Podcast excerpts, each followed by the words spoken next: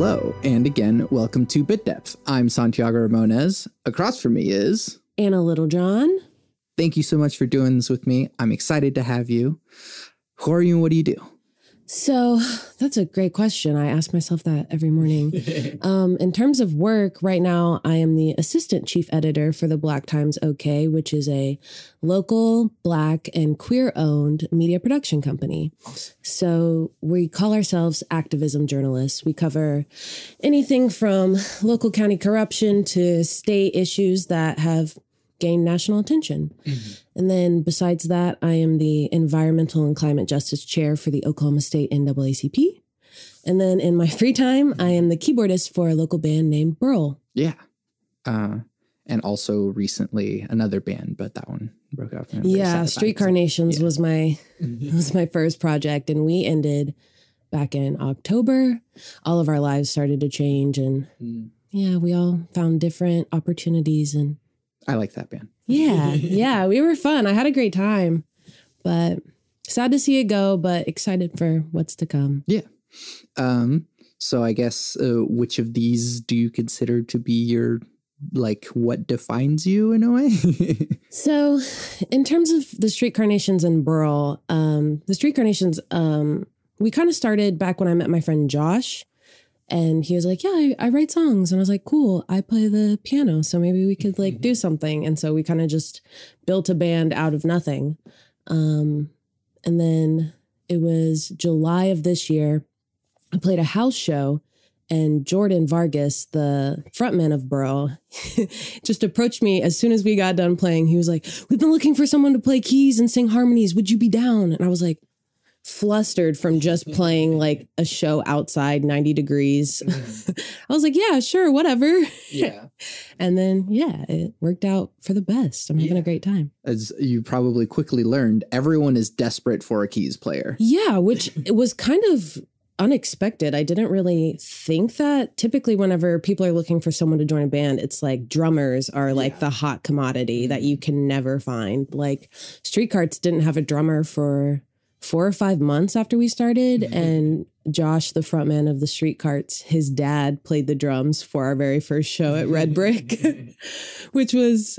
I mean, it was fun. He did a great job, but it was just like, you know, three people in their early 20s and then an old guy. Yeah. Yeah. But he was killer. He did a great job. So, Yeah.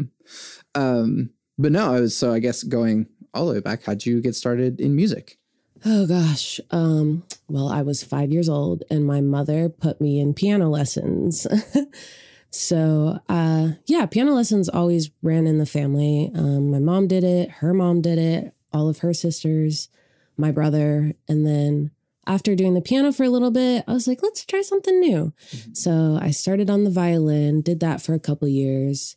Then when I got to middle school, joined band, did the flute, then oboe, then played the um, piano for jazz band. Then I graduated high school, went to OU for just a second, did music comp. That was not my thing. And then UCO, ACM, and Yeah. started learning a bit about music production, getting, you know, a little bit behind the scenes instead of up on the stage. And that was really cool. I, I liked it a lot, learned a lot. Yeah. So yeah. And then after ACM, everything kind of just calmed down. I worked on some of my own solo stuff for a while. Most of the stuff I do is electronic, mostly just MIDI, just me messing around in my studio. Yeah. And yeah, that led me to the street carts, and then the street carts led me to Burl. Yeah. Uh, I feel like every producer has their own like weird electronic stuff. that, like- Exactly. exactly. I do. I use Logic. Pro Tools is cool, but not so much for MIDI. so, Logic is where I hang out. Um, yeah, Yeah. have a good time. I use Ableton. I I use Pro Tools for audio. Uh, that's just because like it's the best for audio. But like if I could not have to use Pro Tools, I probably wouldn't. right. Pro Tools is great for like stuff like this, and then like if you've got a full band. But if you've got anything that's like MIDI, kind of like analog, a little bit of weird synth stuff, you kind of want to like switch bases for that. But um, so I guess you were. I mean, were you forced to play piano? Do you feel like you still like playing piano? Because that's a weird thing about whenever you start in lessons so young. So, yeah, whenever I was young, I was just like, okay, this is, it felt so like formal. And I was like, the piano, like, that's not cool. Like, that's not exciting.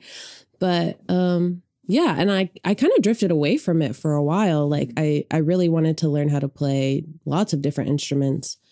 Um and then whenever um jazz band became a thing, I was like, I I guess I remember how to play the piano. yeah. So I kind of like retaught myself everything that I had learned before.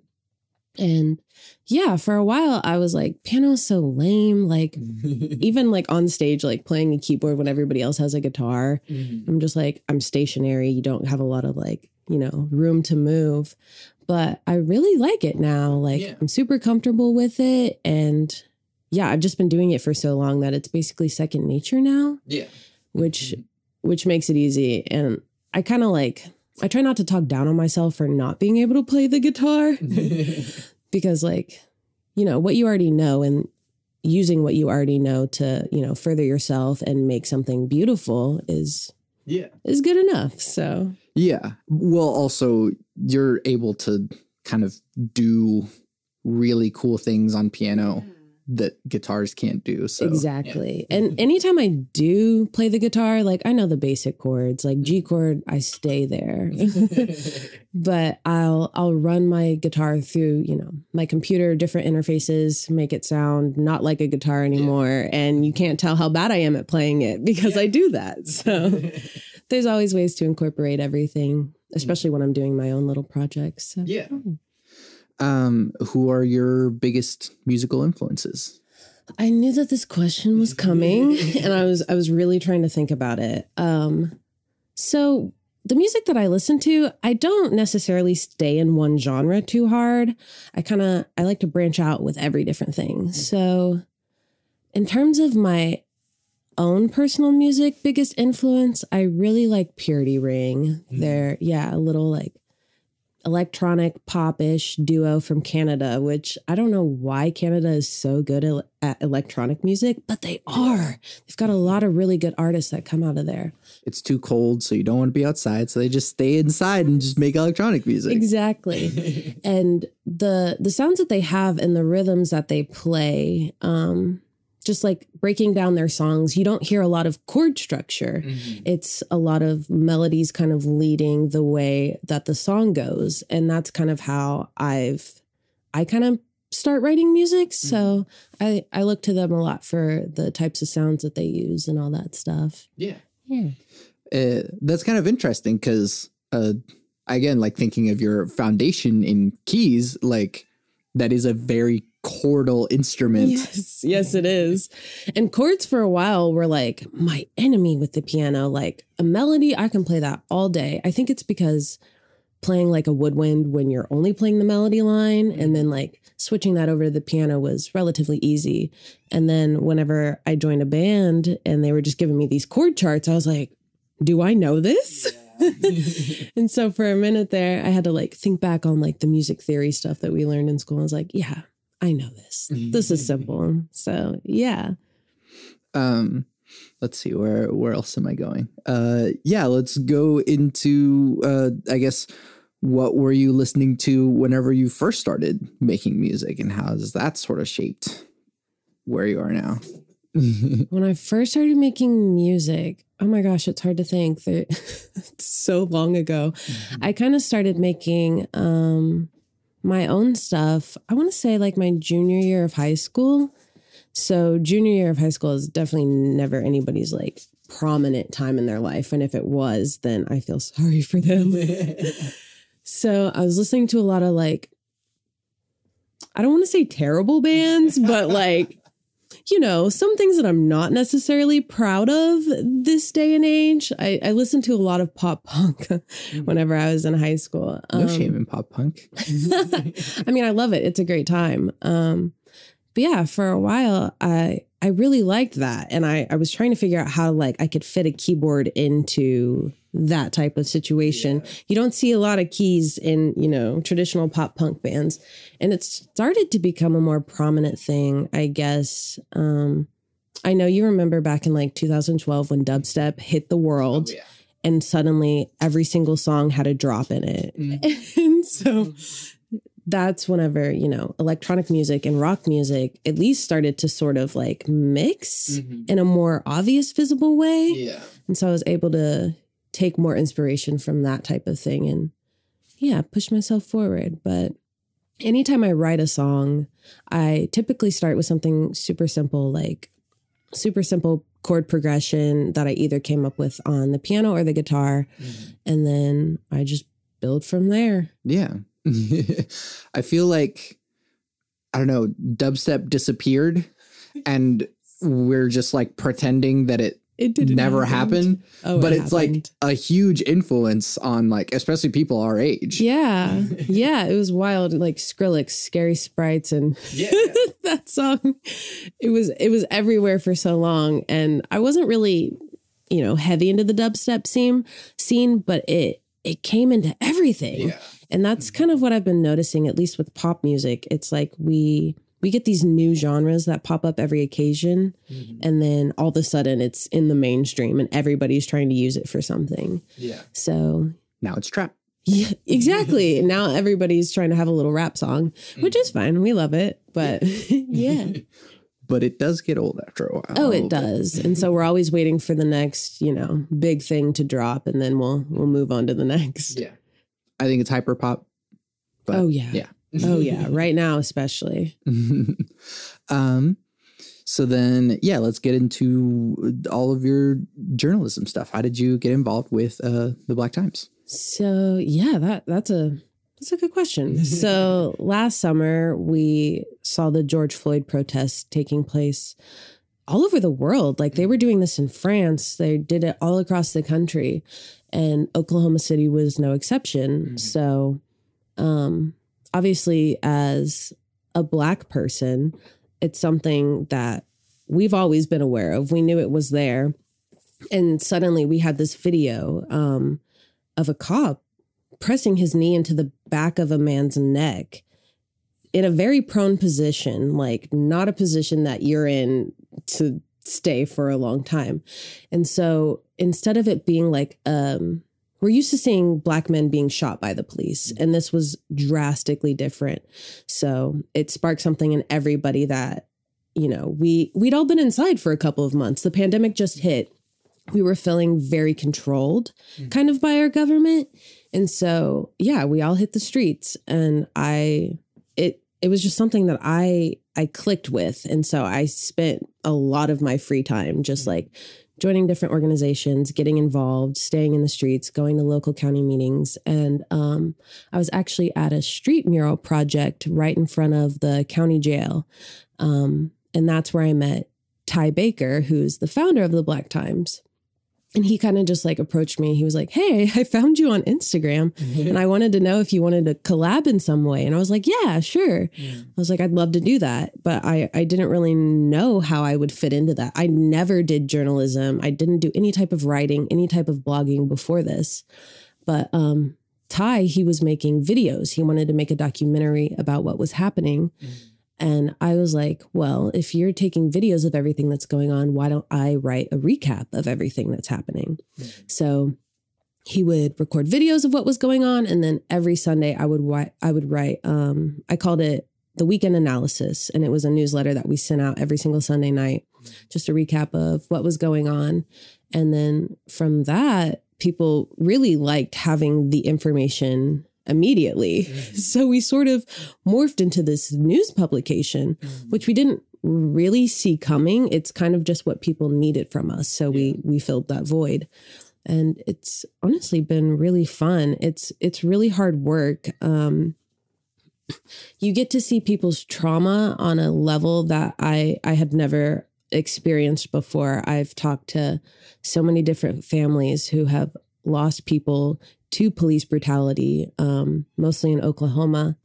There's um, a man named Brian Sims Jr., and in 2013, he was asleep outside of a Chief Keef concert at the farmers market downtown. And he was approached by two off duty police officers who um, proceeded to shoot and kill him. He, they shot at him nine times in the back. And he wasn't even from Oklahoma. Like he had come down here to visit his stepdaughter and he was supposed to go back the next day but that that never happened. Mm. So we talked to his mom. I talked to his mom still. She's a mm. she's an amazing lady. She's unbelievably strong and gone through things that i i could never i could never fathom. And so learning about brian through her and about the situation and how it's affected her is just something that it was the first time that i really broke down while covering something mm. It was we were all in a zoom call and i it was the very end and i was just like in full tears and i like unmuted myself. I said i need you to know that even though you're not from here and brian's not from here like we are advocating for him every single day. Like we will not stop until there is true justice. It's incredibly important that you know that.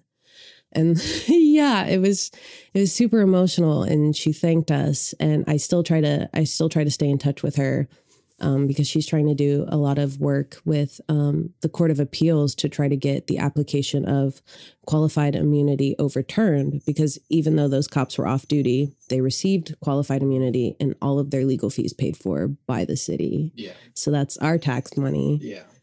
literally funding murder. So, yeah. Uh, so I guess it's a weird question, but like, how did you get radicalized? Well, when you're black and non binary from a town that was roughly 97% white when I was growing up, I grew up outside of Tulsa in a small town called Sand Springs. And for a while, I didn't realize that I was different from everybody. It, it kind of came little by little. And then I realized, oh, my dad doesn't look like everybody else's dad. I don't look like everybody else. My hair's not like everybody else's. And so little by little, I started recognizing the disparities between treatment that I would receive and my other Black friends compared to my white counterparts. So racism is something that I've I've been aware of for a relatively long time. Then, whenever you get to college, you get a little bit, you know, ex- more exposed to things that definitely do radicalize you. Um, and yeah, it's hard to think of like a specific like instance or a point that, you know, kind of shifted my whole perspective on how we can deal with these things. Mm. But it's definitely happened bit by bit. I know everyone's on the we need to abolish the police train. And yes, we we do need to have radical police reform. But the thing is, is like they're not gonna let us do that. Mm. So we it sucks that we can't just, you know, change it in the ways that we think would be best. But the way to fight the system is to use the system, mm. which is super boring and not fun. but if you if you play by the rules, then they sort of have to listen to you. Mm-hmm. So that's kind of what I'm learning is to use the system against the system. Yeah. I, how do you, I guess, in in your journalism, kind of as you said, you experience all of these traumatic stories. Uh, how do you like deal with it? Yeah, so that's that's the hard part. It's like you you learn about all these things. You get off the Zoom call, you close your laptop and it it doesn't leave you. Like nothing in life is ever that simple. So just self-care. We're just going to keep preaching self-care over and over again, but self-care is different to everyone. So what what I do, what really helps is to find a movie or a TV show, something that is completely the polar opposite of what I see on a day to day basis, and just letting my mind go blank long enough to at least, you know, let the anxiety go for a second and be able to recoup and, you know, get ready for the next day. So just really trying to like teach myself to slow down mm-hmm. and while there's a lot to be done, not everything has to be done at once. And so just trying to remind myself to take time for yourself because if you're not at your best, then you can't help people. Yeah. And then I guess the balance that comes out of, uh, like you said, using the system to help fight the system. And it's rather difficult whenever you're sort of embedded in seeing all of the ways in which the system is used to hurt us. And so, how do you not like give up or even just like go the extra step and like, ah, fuck it all, burn it all down. right. So the Julius Jones thing, which took up the the better part of November for the Black Times, um, we'd been following um, Julius's case since last summer. Whenever um, there started to be a bit more of a a statewide conversation about the death penalty in general. So at the beginning of November is whenever Julius was officially granted clemency, or not granted clemency. He was recommended to get clemency by the Pardon and Parole Board. And so the governor waited literally till the last minute before he said that he was going to commute his sentence to life without the possibility of parole, which is which is utterly insane. He he knew that this was coming. He knew that this was a high profile case that needed to be addressed sort of promptly. Mm. And this man's life is on the line. Like not only are you playing with this man's life, you're playing with this man's family and their life and also the family of the victim, Paul Howell. So, um, Julius's mom, um, Madeline Jones, she she was starting to get, you know, defeated by the time that um, his execution date came. It was November 18th. Um, and Ty and I, we went down to McAlester because there was a lot of people down there waiting to just see what happened. And it was sort of unspoken, but everyone was kind of on the same train train of thought that if they don't grant this man, you know, clemency, they don't commute his sentence, we're gonna we're gonna have to do something about it and no it wasn't anything that you know anybody mm-hmm. planned because like you you could get in trouble for that yeah. but everyone was kind of on the same mindset of like we're gonna have to do something like mm-hmm. something has to be done like we're gonna go in there we're gonna get him out like which is almost impossible to do sure. but we were all like that's what we were gonna do like we were ready to do that yeah.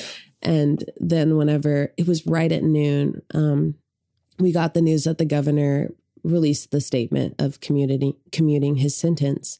And it was just like and the the crowd just went crazy. Like i've never i've never seen such joy and like it was it was so intense. It was so insane but we were there to work. Mm-hmm. so it was like right into go time. I'm on like I think it was on Instagram Live um, from the Black Times account, and I'm just like holding my phone, you know, pointing at the crowd in the middle of you know whoever's talking, and tears are just like streaming down my eyes, which is, it's it's, it was beautiful. It was sad, um, because like you know he life without parole is still it wasn't the outcome that we were looking for, but you know we didn't have to see a man die that day. Mm-hmm so yeah, it was it was super intense, but it, it was it, it's one of those things that um, kind of makes this work worth it. Mm-hmm. Whenever you get an outcome that's at least you know half of what you wanted, and that's kind of the thing about um, political work and activism work is there has to be room for compromise, and sometimes it's unfortunate. Somebody is gonna you know always get the shorter straw, but compromise has to be had in order for things to I know, go in a way that makes at least everybody half happy. So. Yeah. um, and then you said you were also a member of I forget the specific words. NAACP. Uh, yeah. So the Oklahoma State NAACP, I am the Environmental and Climate Justice Chair. So I'm looking sorry at. Sorry for not remembering no, all of those it's words. A, it's so long. Like even whenever I say it, I'm like, am I forgetting something? but yeah, it was a that kind of happened at the end of August. Um, and President Douglas, who is the Oklahoma State NAACP president, he approached me um, at a march that um, we sort of organized at the Capitol. And um, I told him about my piece that I wrote about environmental racism in the east side of Oklahoma City he read it, he loved it, and he was like, I'm looking for somebody to, you know, focus on environmental issues in the black community in Oklahoma. And I was like, I can do that. so yeah, um, I've that's been a lot of like outreach work, learning about what's going on in different communities. Um, because yeah, I know a lot about what's going on in Oklahoma City and Tulsa, mm. but as far as the rural rural parts of Oklahoma, don't really know what's going on down there. So now I'm starting to learn a bit more about that um, and doing some work um, with the tribes about different issues that face them. Because even though NAACP is mainly for the Black community, um, we're here for everybody. Yeah. Like, and our Native brothers and sisters have definitely, you know, not had the greatest, you know, experience by the Oklahoma government forever. It's like Oklahoma was originally Indian territory, like Trail of Tears. This is where it ended. And then all of a sudden, they decided that it's a gold mine for oil. And so they displaced the native community again.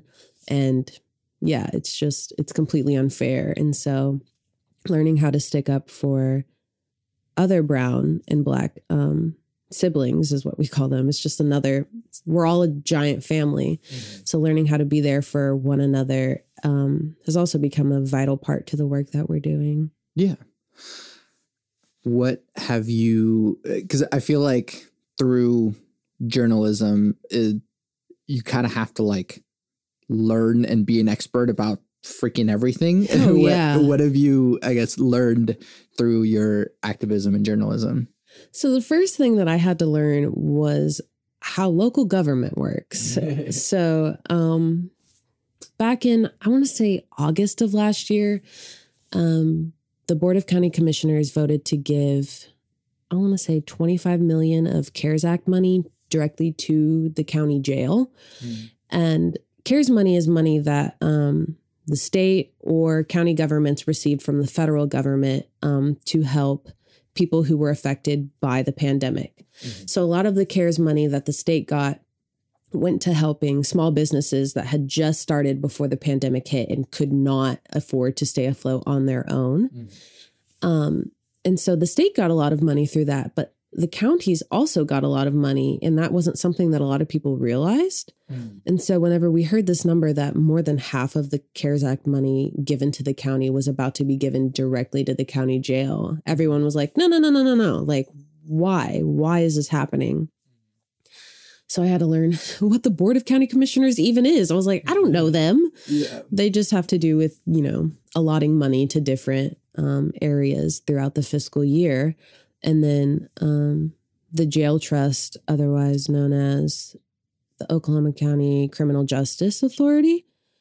I believe I might be saying the words wrong. There's too many words in the world, mm-hmm. but um, that that board was established because the previous county sheriff didn't really want to deal with the the jail. Mm. He kind of just just like, no, there's too many issues. I'm going to take a step back. I'm going to hire other people to deal with it. Mm. And so um, yeah, we have this whole jail trust, which is also called a jail trust because when you form a trust, you don't have to have those people elected. They can be mm. appointed. Yeah. But if it's a board, then they have to be elected. So it's a weird little loophole that yeah. they did to kind of like get away with something they shouldn't necessarily be doing.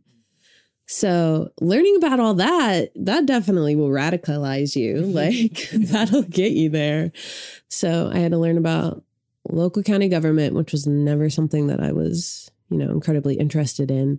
And then we started focusing more on the state in general. And then I was like, okay, let's learn about state politics. And then I jumped into that. And it's been it's been a whirlwind, but um it feels good to be educated on these things now. So at least whenever something inevitably bad happens again, um, I know who to go to. yeah. Yeah. And it better informs your writing and better helps you inform other people so yeah. that they can take action. What do you think is the like best thing anyone can do to be a successful activist? So activism is so much more than words. That's the that's the main thing that I'm I believe in. So back last summer we saw tons of people coming out to protest. Mm-hmm. And then over several months these numbers started to dwindle. And then as the numbers began to dwindle, um, the people who continuously showed up started to organize themselves. Mm-hmm. Um, and there were groups that existed obviously before everything happened and then grew a little bit um, in size and community after everything of last year.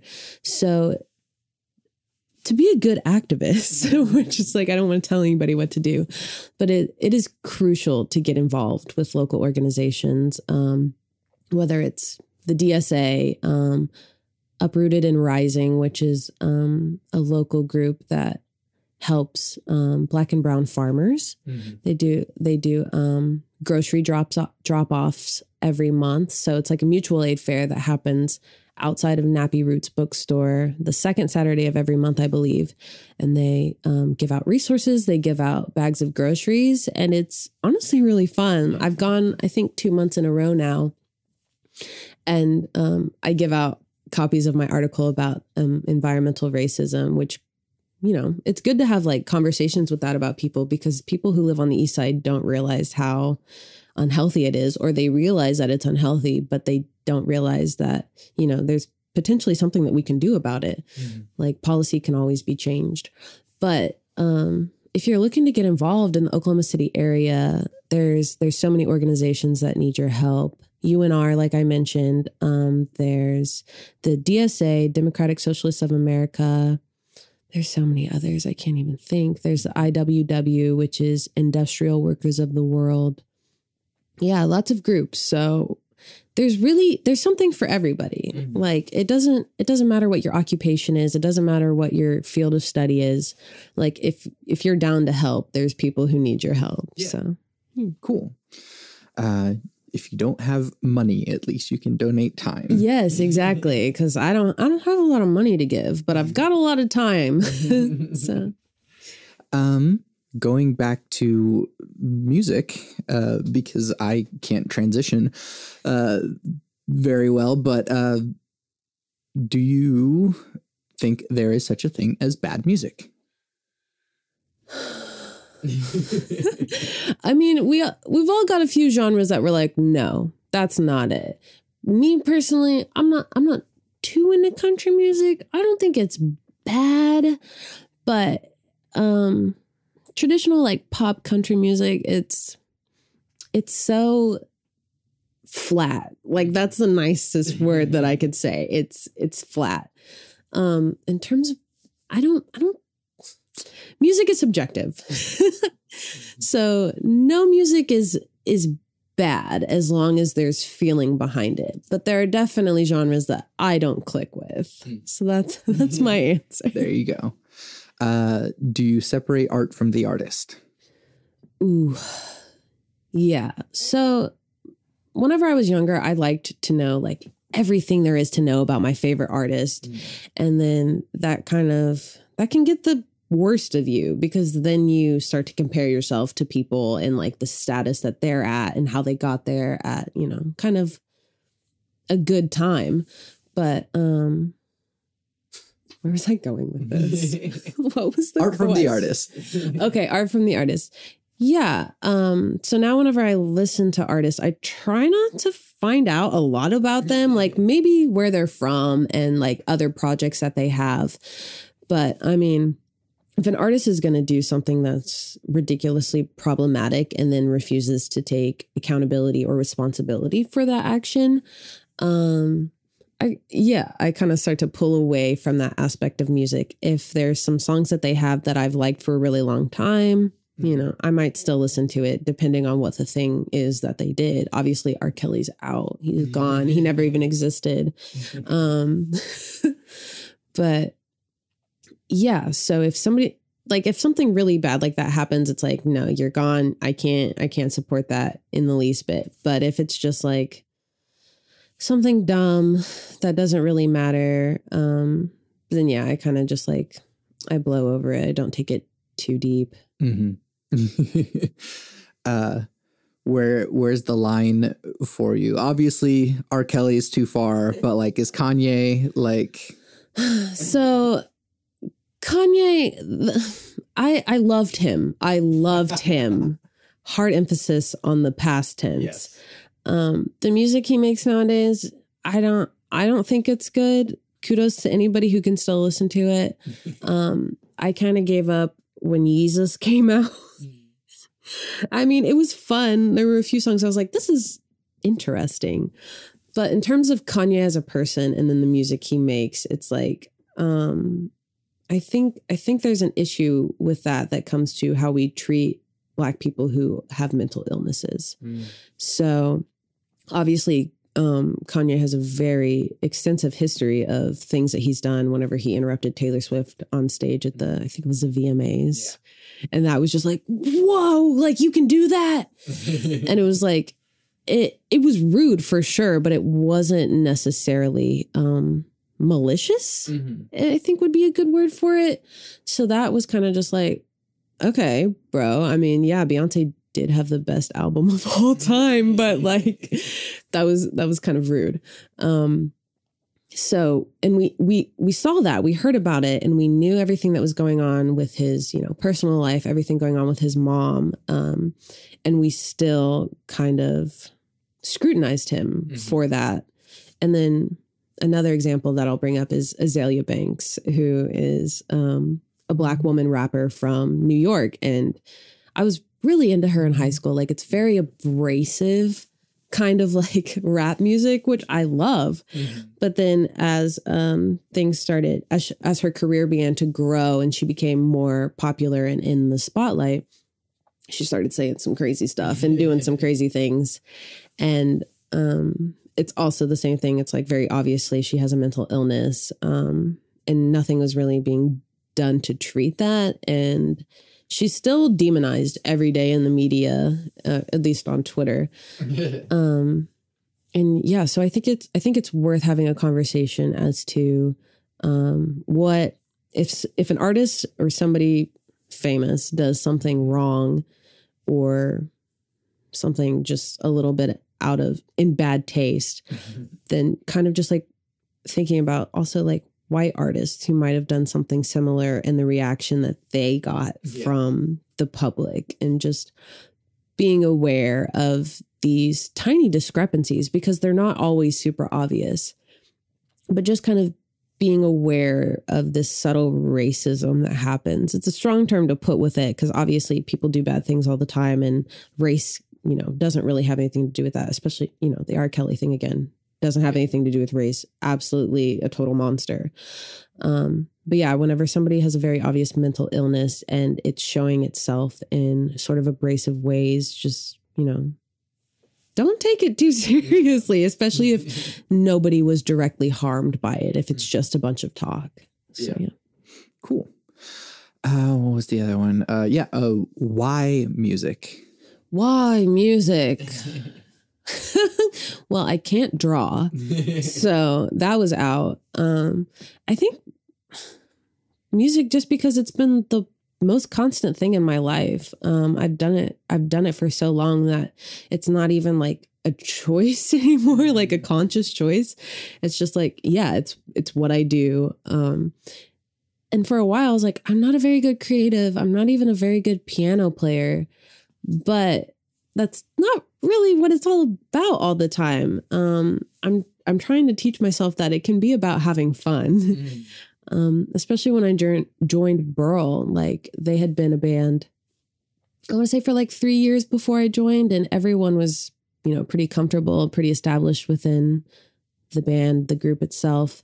And I was like the last piece to be added. So I was like, I got to catch up. I got to be perfect. I got to know everything by our very first show, which was oh, I was so nervous because it was like with the streetcars, it's like we all started at the same time. But with this new band, it's like I'm the new element and I, I felt like I had to prove something to everybody. Mm-hmm. Um, and playing the keyboard is kind of great because you can I call them cheat sheets. Mm. So if it's a new song or a cover song and I don't have all the chords necessarily memorized, I like write them down and tape them to my keyboard yeah. where no one can see it so I did that a lot. Um, I did that for the first Burl show, and then by our second one, I had everything down.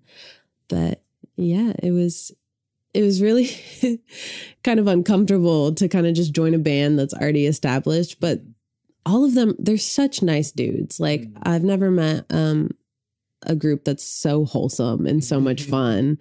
And um, I I had to like remind myself that this is for fun. Mm-hmm. Like no one's going to get mad at me if I play a wrong note. Like maybe if I play every single note wrong, sure.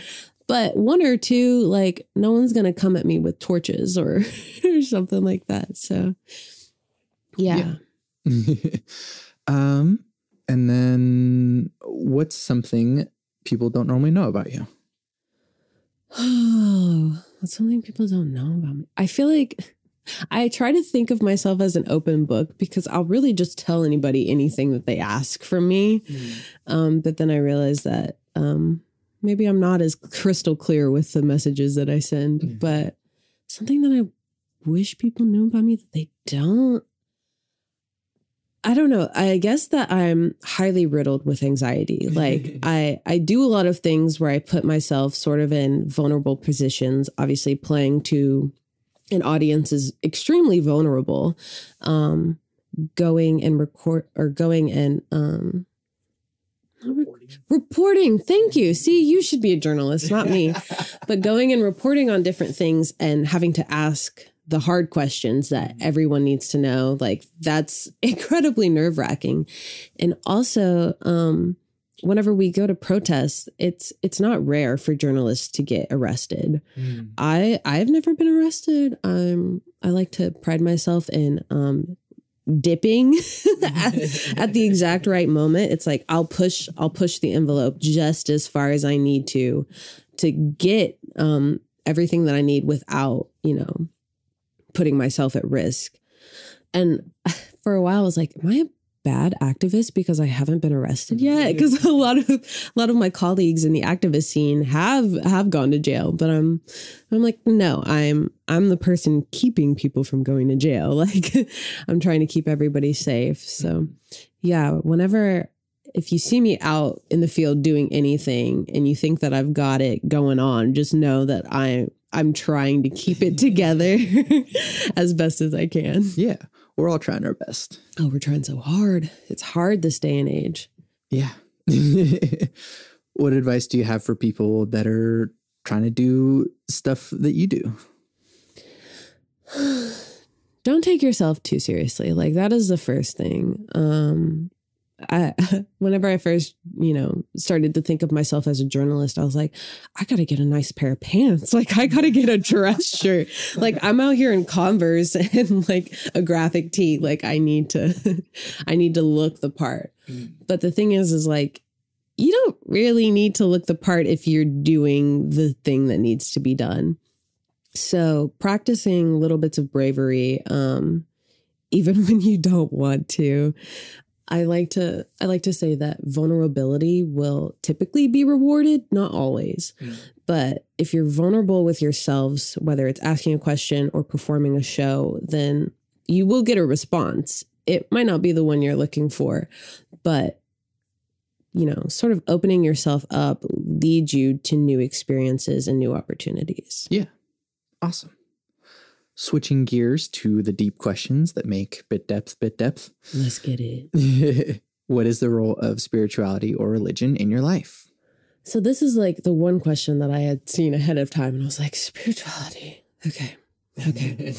so um I'll just start with religion for me and my my story with that. So growing up, originally my mom was taking my brother and I to a Methodist church.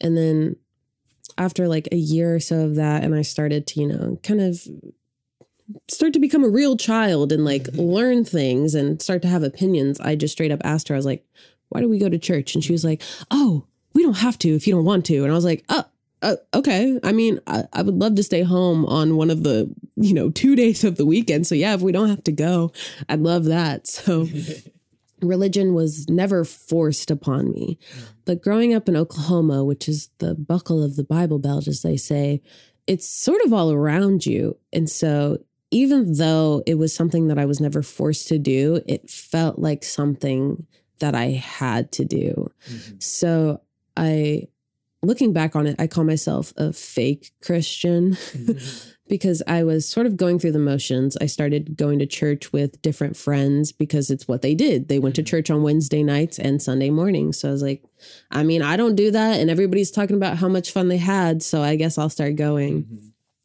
But then, yeah, even in middle school, I was very aware of like, this is, this is kind of like slightly cultish, at least like Southern Baptism in terms of that. And I remember I was at church with my friend one time and I was like, this is basically a book club. And she was like, you can't say that. And I was like, oh, okay. But we're all here for one book. Yeah. So it's a book club. but yeah, when I got into high school, I was still, you know, going to church every now and then with some friends, but um I was just like, no, I'm not I'm not really fitting in. I was going to like mostly white churches, which was is a whole other thing. Like I remember somebody asking me like what I was and I was like, "Oh, I'm mixed, half and half." And he was like, "Yeah, my my granddaughter is mixed too and we were wondering if she was going to come out polka dotted." And I'm like, "You can't say that to somebody. You can't polka dotted. That don't happen. It's like that is not a thing." So, yeah, even though that guy was obviously trying to make a joke and be like lighthearted and funny, it's just like that that makes somebody uncomfortable. Well, it also just implies that like you're a freak, right? Right. And so it was just yeah, I was like, I don't I don't know how I feel about this whole like organized religion thing. So I took a step back from that and then was like, I'm an atheist. I'm just an atheist. There is no God. I don't believe in God. And um as sort of just like a way to reject the the status quo of Christianity, I just went super hard the other direction. Um then when I got to college and um, my anxiety started to become a super prominent thing in my life, I got a little bit more into meditation. Um, having parents who are therapists definitely will teach you a thing or two about learning how to slow your thoughts um, whenever they start to get the best of you. So I um, sort of morphed into focusing on spirituality as opposed to religion. Mm. yeah, I don't even want to say that it's because of drugs, but like certain times, like whenever you do drugs as like an um an early adult, you kind of like, you know, I guess show yourself a light that you hadn't seen before. You you open your mind. I'm not telling people to do drugs. I'm not saying don't do drugs, but um, yeah. I'm I, saying do drugs. I'm saying do drugs. It'll it'll help you at least a little bit. And if it doesn't help you, then you don't have to do it again. um so yeah, I um one night I was just I was just thinking about every issue in the world and I I came to the conclusion that at the basis of every issue is a lack of love. And if we all just treated each other with the same amount of love that we want to show ourselves and that we want to receive ourselves, then there would be a lot less pain out there.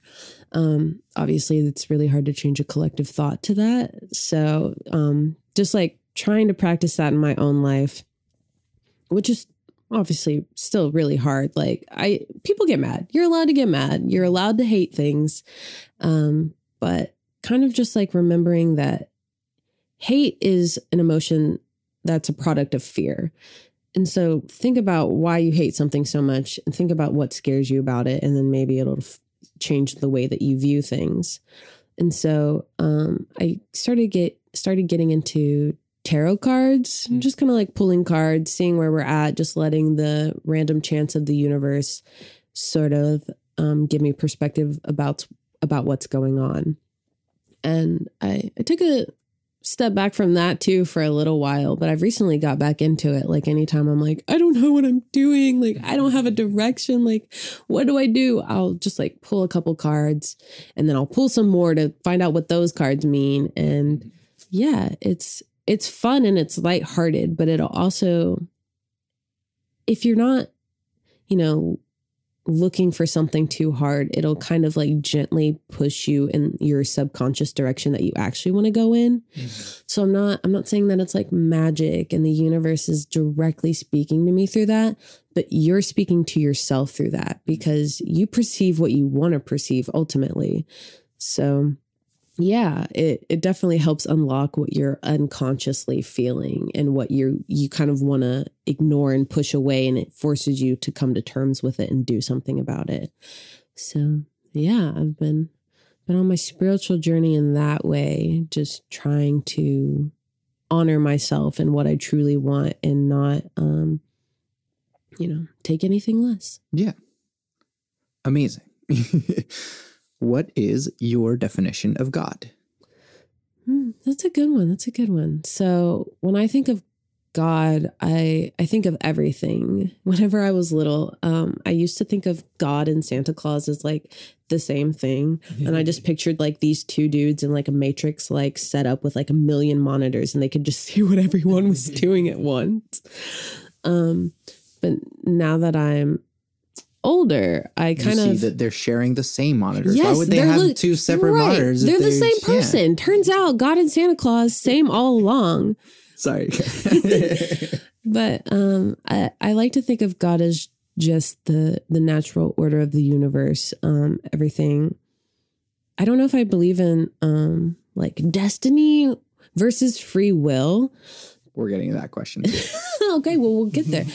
but um, God, in terms to me, is it's the trees outside, it's the clouds in the sky, it's the sun, it's the moon, it's the stars, it's this microphone sitting right here next to me, it's clothes that I'm wearing, it's my hair, it's your kitty cats. Like God is um, anything around me that um, makes you feel comfortable, makes you feel secure, and makes you feel like you're you're you know going in the right direction. So. I try to listen to nature as much as I can, whether it's the birds. If the birds are doing something strange, I'm like, there's an air coming in, like something wicked this way comes. so yeah, I, I might look too deeply into signs.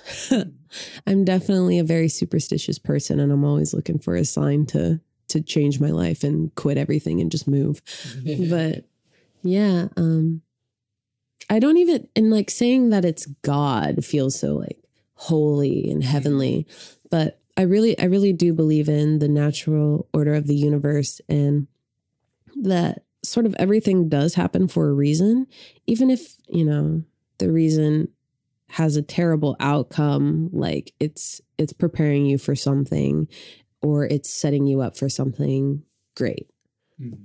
Which is it's hard to see that in like times of turmoil and like utter despair but yeah some of the darkest things that like i've gone through in my life have prepared me for very for more difficult things that i have to do in my life um even if they're not personal even if it's in my professional life. Like i said there's there's terrible things that i have to witness on a day-to-day basis and sort of the terrible things that i've gone through um and how that made me feel as you know whatever um, position I held in those circumstances helps me better um, cultivate a story and give an honest story about somebody else's truth. Does that make Mhm. sense? Yeah, yeah. Okay. um, so yeah, then the free will question: What is free will? Is there it? so I I think that there there is free will. I I think that everything does happen for a reason, but there's always two possible outcomes. Mm. So you could either make a decision that leads to this version of free will or make another decision that leads you to something else. So that's it's kind of hard to explain and I'm doing a lot of hand motions for people who can't see my hands. Um, so yeah, I think obviously we all can make our own choices and our choices will lead us to different places. Um but as far as like things being predetermined i believe that there's sort of like a, a rough outline in terms of schoolwork. There's a rough outline of various things that are set to happen in your life. And based on the decisions you make you'll receive various outcomes but still relatively all central to the same idea. Mm. yeah so like whenever i you know i started piano i did piano for a long time and i i always thought that i could do like solo music and i could you know make it on my own and just do everything on my own. And then um i just i was like no i don't i don't like being alone like that. And so i i kind of made the conscious choice to start you know i I sought out the street carnations. I was like, I, I want to be a part of a group. I want to do something as a collective and make something beautiful that we're all proud of and have a shared experience. And so, even though I was preparing myself to do things on my own, like I ultimately ended up flourishing in a group, and I I love it, and I wouldn't have it any other way. Yeah. Cool. A uh, good path to take. what do you think happens when we die? And I turned 25 in August. So I don't know what it is about 25, but it's just like existential, like, let's get it. Like, we got to figure out what's going to happen for the rest of our lives. Mm-hmm. So, in terms of what happens after we die, I don't, I don't know. Obviously, no one knows. But what I, what I like to believe, what I hope happens is you kind of just float. I know that sounds. Have you seen the movie Enter the Void? I'm going to so it's it's a movie about DMT. So first you get to see somebody do DMT, which is like okay, cool. But then that man dies, and then you get to see the DMT trip that your brain releases whenever you die. Mm-hmm. And so um, he's kind of like floating over the world after he dies. He gets to see you know where his sister's at. He kind of goes back in time for a moment to look at his past, but it's um, the whole time thing kind of goes out the window. Time is sort of an illusion already. So he's able to freely move between different planes, if that makes sense. So whenever we die, I really hope that I can just like float over the earth for a while, you know, see what there is to see, float through the clouds. I love the clouds. And then just free flow through space. Mm. Honestly, for eternity, I think I'd be okay with that. Um, I love the sky. I don't know what it is. I'm just like, I'm obsessed with clouds. I'm obsessed with stars. So if I could float forever, I'd do it. Cool. Mm, Where am I? There I am. Uh, how do you determine what good behavior is? so good behavior. Um, I'm always down for people to go through turmoil. I know that's that sounds like super scary, but we all go through crazy things at least once in our life, something that's absolutely just like knocks you on your ass and you don't know where to go from there. And you're allowed to go through very, very low points in your life. But the issue um, that I have is whenever you make your issues other people's issues. So, um, you know, whenever I um, can get in a really, you know, bad mood, a sort of, um, I guess, harmful mood, not only to like myself and my mentality, but to the people around me, I try to separate myself from that for a while, take a step back, be on my own, figure out why I'm so mad. Um, yeah, but my main issue is um, if you've got issues that you're not dealing with and you're trying and you're trying so hard not to face it and not to deal with it that you're inadvertently pushing it onto other people causing problems for them that are stemming from your problems that that does not qualify as good behavior Sure. so just being aware of you know the way you are as a human like no one's going to have a good day every single day and just you know paying attention to ways that you can protect your mentality and protect the mentality of other people whenever you're not feeling good and honesty honestly you being honest is like I'll never be mad at it. Like if you tell me that you're not feeling it, you're in a bad mood, you're mad at something, I will I will talk with you through it. We can find a way, but if you try to like force me to like fix that issue or if you're mad at me and you don't let me know what's going on in your life and you're just being super rude, Mhm. then like I'm I'm to have to like take a step back from you until you can figure it out. Mhm.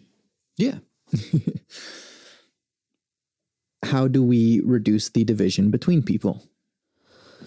Oh, division. i i spent a lot of time focusing on that division. Um, and yeah, it, it's hard. There, I've definitely met a fair few people who grew up in a family or a community that was relatively, you know, racist, homophobic, whatever, whatever ailment they have.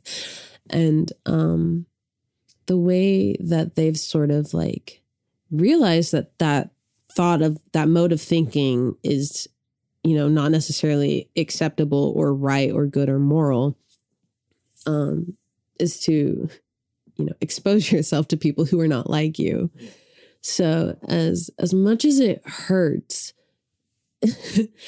um asking people who have opinions that are very different from yours how they got that opinion and learning to understand how they got there is is definitely a way to ease the division.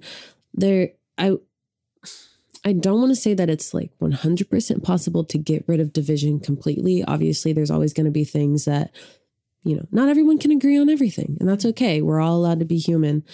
Um, but there needs to there needs to be an honest conversation about like what is a product of systemic racism or systemic and like cultural um, thinking that has established itself over many many years and you know what is actually logical. Mm-hmm.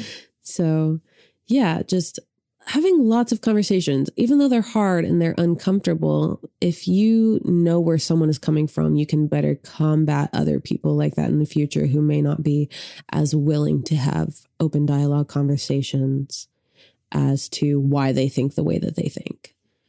Yeah. What do you think humanity is heading towards in the future? Well, as someone who focuses on the environment a lot of the time, we're headed for doom.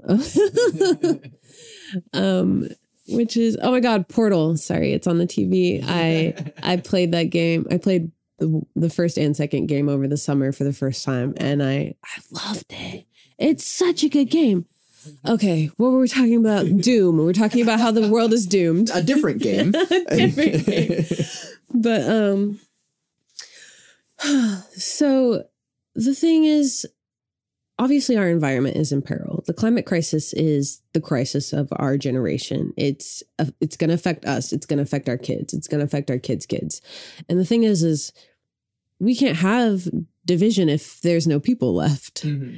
So we kind of need to get our get our shit together and focus on, you know, the thing that we need in order to all survive. Mm-hmm.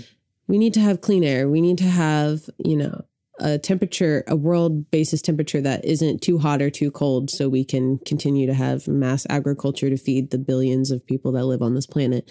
There's basically everything that we need has to have, you know, environmentalism at the core if we're not paying attention to how we treat the planet or um, just anything along that line, then we won't have the option to fight for anything else in the future. So, yeah, I mean, it's it's hard to stay positive about um, the climate crisis, but there's there's a lot of people doing you know the really hard work and the necessary work, and so just you know being mindful of how we treat the people on the planet can ultimately you know give us the future that we can all live in. Yes. so yeah, and just do everything you can, man, to to keep the world clean and healthy. Like we got to do it. Yeah. What are you optimistic about for our future? so there I've met so many like amazing people who are who are doing the really hard work whether it's, you know, with environmentalism, with politics, with activism, with music, like music brings everybody together. Like it, mm-hmm. it's truly insane. I, I, like I said, I went to oh, we weren't recording during that, but I mm-hmm. I've seen seven bands play over the past three days mm. and like very very different types. Like saturday was a local show. Like we played with a band called net and they were awesome. Like they were so good. They were killer and then Sunday, I saw Jeff Rosenstock in Dallas. And then last night, I saw Destroy Boys at 89th Street. And these are all very, very different types of music. But everyone is still looking out for one another. Like, there, there are ways to be there for everybody, even if they're different from you. So, just finding your community and really like living in it and just like supporting one another is like so crucial and it like it's scary to like make new friends and like establish new groups but like like I said, like everyone who does these mutual aid fairs with me, like they all have this mentality of like, we are here for each other. Like we all need to help one another. And so just like, yeah, I really like to see everybody supporting each other like that. So more of that yeah. is what I need. what we all need. Yeah. What makes you content? Hmm. So I was thinking about this on Saturday before I played my show because like I've I've been so busy. I don't know what it is about December, but it's like Christmas time is here. Everyone's like, we got to do everything now. And um, I was like, I just want to lay in bed and like watch scary YouTube videos like on my laptop. Like that would make me so content. Um, but then like I I went to all these shows and I was like, this is actually like really fun. Like I'm so glad that I didn't just stay at home, even though that's like I'm comfortable with it. I'm content with it. Um, but yeah, just I also find myself to be relatively content whenever I push myself, you know, outside of my normal boundaries and yeah, experience things that I would normally kind of like shy away from if I'm not like if my anxiety's bad or if I'm feeling a little depressed and I don't want to go out. If I force myself to do it, I end up feeling a lot better. So mm-hmm. learning how to force myself in a way that's not too forceful or like, you know, perfectionist has been yeah, really good. when will you be satisfied? Oh, when will I be satisfied? So, um, I don't know. I really want to. In terms of my own life, like I'm relatively simple to be able to sustain myself, like not have to rely on other people necessarily for like you know financial reasons. That that that is the goal personally to be able to you know have a good house so I can like have my mom live with me once she retires and you know take care of her as best as I can. Um yeah, I just I'm I'm trying to set up a future that um I can take care of the people who've taken taken care of me um for the past, you know, 7 years since I've been out of high school. It's yeah, like I've I've changed my mind. I've changed my major like 5 different times. I've changed schools. Like I've I've just been trying to find the the right avenue for myself and I've been incredibly lucky to have people around me who who support me. like I I'm not really making a lot of money. so I, I've got my boyfriend and he's he's excellent and I've got my mom and just everyone in my life has done a, a really good job of making sure that like you know I've got everything I need um, and I just want to be able to do that for them yeah. one day. So that's when I will be satisfied is when everyone around me has what they need. cool. What advice do you have for people in general? Oh, in general, I'm so bad at vi- at advice. Let's see. Let me think. What do I tell my friends the most? Um, I just I try to tell my friends to not be so hard on themselves. I have a lot of friends who are working really really hard um, to establish their lives and they they don't have the help that the help that I have and they're doing amazing jobs like they're truly kicking ass and so um, every opportunity that i get I, I try to tell my friends how proud i am and i for a long time was not a like a mushy gushy person who's always like, I love you, I love you so much, I want to give you a hug. But like I I I've learned to do that. Like now I'm like, yes, we can hug. Like I'm okay with it. Like I I embrace it.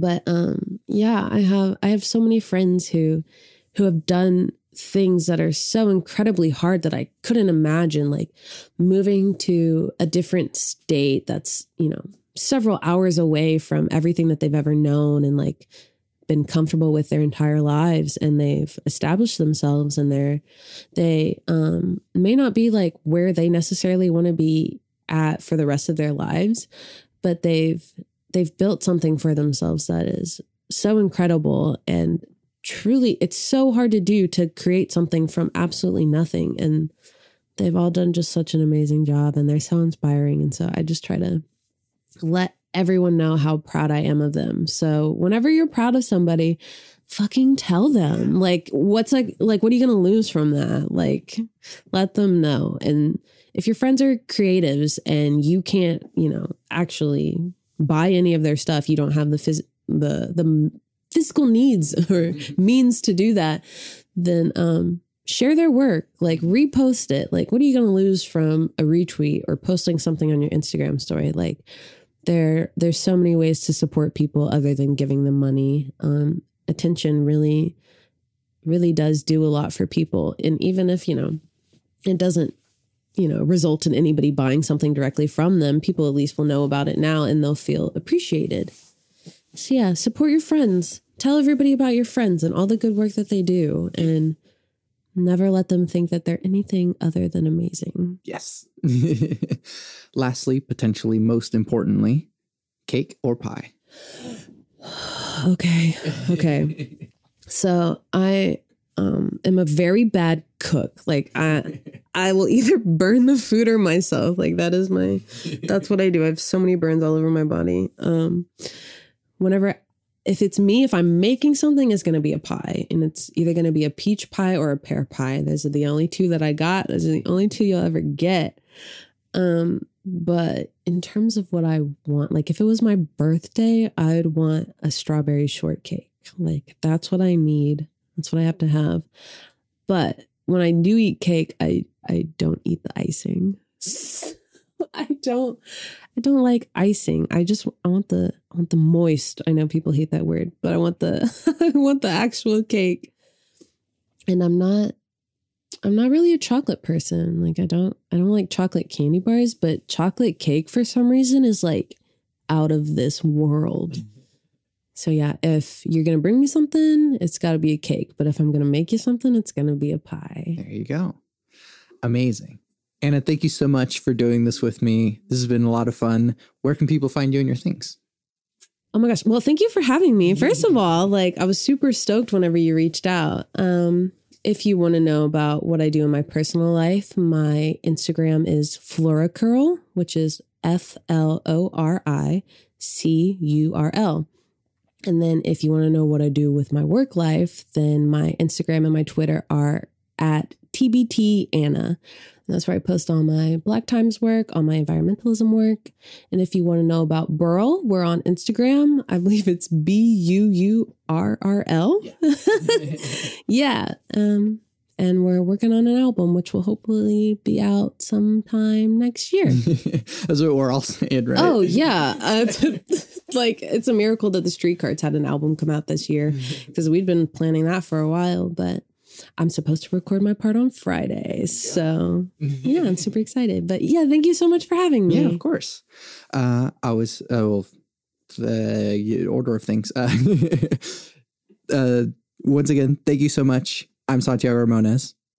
I'm Anna Littlejohn. And now here's Sailor Moon by the Street Carnations.